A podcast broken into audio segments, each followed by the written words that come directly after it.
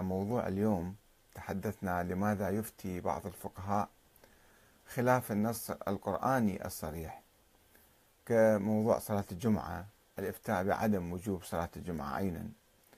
وإذا أفتى المفتي في هذا الموضوع فهل يجوز تقليده تقليدا أعمى؟ آه، كنت قد أرسلت رسالة إلى آه، مكتب السيد السيستاني حفظه الله وطلبت منهم الأدلة على هذه الفتوى الفتوى بالتخير التي يقول بها السيد السيستاني.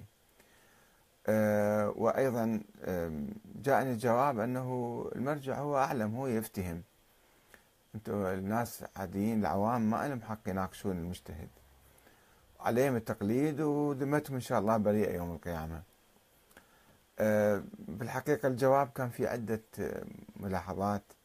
ولا أعرف فيما إذا كان الجواب من السيد السيستاني نفسه صادر أو مكتب السيستاني. يعني بعض المشايخ هناك يفتون بما أو يجيبون على الرسائل. طبعا السيد السيستاني وأي مرجع آخر ما يتمكن يواصل يواصل يعني أو يتابع كل الأجوبة وكل الأسئلة. بس في ثقافة معينة أنه آه، المرجع هو يفتي كما يشاء. وما يحق لواحد يعني يسأله يناقشه أنه آه، أساسا التقليد في المسائل الواضحة آه، يعني في سؤال حول الموضوع. أحد الأخوة الآن سأل قال ما هو مستند التقليد؟ التقليد يعني آه، واجب أو جائز أو كذا. التقليد كما يقولون لا تقليد في التقليد. يعني في مسألة التقليد ما يجوز واحد يقلد فيها إنما هو يجب أن يفكر بعقله ويشوف أن عقله يأمره بالتقليد أو لا. وفي المسائل الواضحات والبديهيات والضروريات يقولون لا تقليد فيها. يعني صلاة الصبح ركعتين أو الظهر أربع ركع ما نقلد أحد فيها. هذه أشياء بديهية وواضحات وضروريات من ضروريات الدين. فإذا آه، حتى لو قلنا بالتقليد يقولون التقليد مسألة عقلية من باب أنه رجوع إلى الطبيب إنسان مريض جاهل يرجع للطبيب العالم. طيب نرجع للطبيب وقت اللي مثل واحد مرشح يعرف أنه هذا يأخذ حباية أسبرين ولا بنادول بارستمول ويطيب. في مسائل بسيطة يعني ما يحتاج يروح للقاضي كما يقولون. مثل صلاة الجمعة آية واضحة وصريحة وتأمر بالصلاة وترك الشغل أيضا العمل يعني في وقت الصلاة. فإذا هذه مسألة مو مسألة تقليدية وأنا أتعجب من العلماء كيف يفتون فيها. وكيف وأكثر أتعجب من الناس كيف يسألون العلماء ويقلدوهم فيها لأن هذه مسألة واضحة بالقرآن. وما يحتاج واحد آه، يجي حتى آه، يسأل. الصوت لا يزال ضعيف.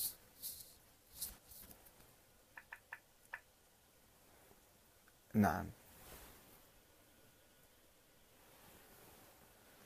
قال الأخوان الصوت واضح ولكن يقول بعض الأخوان الصوت ضعيف أيضا. آه نعم. فمسألة التقليد آه أنه واحد يقلد في مسألة واضحة بالقرآن ما يحتاج يرجع لأحد واحد ثاني يستفتي فيها. والمفتي عندما يفتي بأن هذه الصلاة لا تجوز هنا عندك شبهة. الجواب من مكتب السيد السيستاني. قالوا بأنه عادة المرجع يفتي حسب الكتاب والسنة والعقل والإجماع. وفي هذه المسألة هاي الأربع أشياء تخالف آه، الحكم هذا الفتوى بالتخيير لأن الكتاب يأمر بال بالصلاة بصورة واجبة عينية. والسنة تأمر وأهل البيت يأمرون يعني تبعا لرواياتهم عن النبي والعقل أيضا العقل مو مجال عقل لأنه هذه مسألة تعبدية. والإجماع الإجماع لا يوجد في هذه المسألة إجماع لا عند السنة ولا عند الشيعة. أنه تخيير أو مثلا شرط إذن الإمام أو بعض العلماء السنة قالوا وبعض العلماء الشيعة تبعوهم. فأنا طلبت إعادة النظر في هذه المسألة. يعني من حق أي إنسان أن يشوف أي مجتهد يفتي فتوى مثلا يراها غير صحيحة وخاطئة ومخالفة للقرآن أن ينبه المجتهد أنه أنت لماذا تفتي هذه الفتوى؟ وإذا أصر عليها بدون أي دليل ففعلا في إشكال كبير يحصل.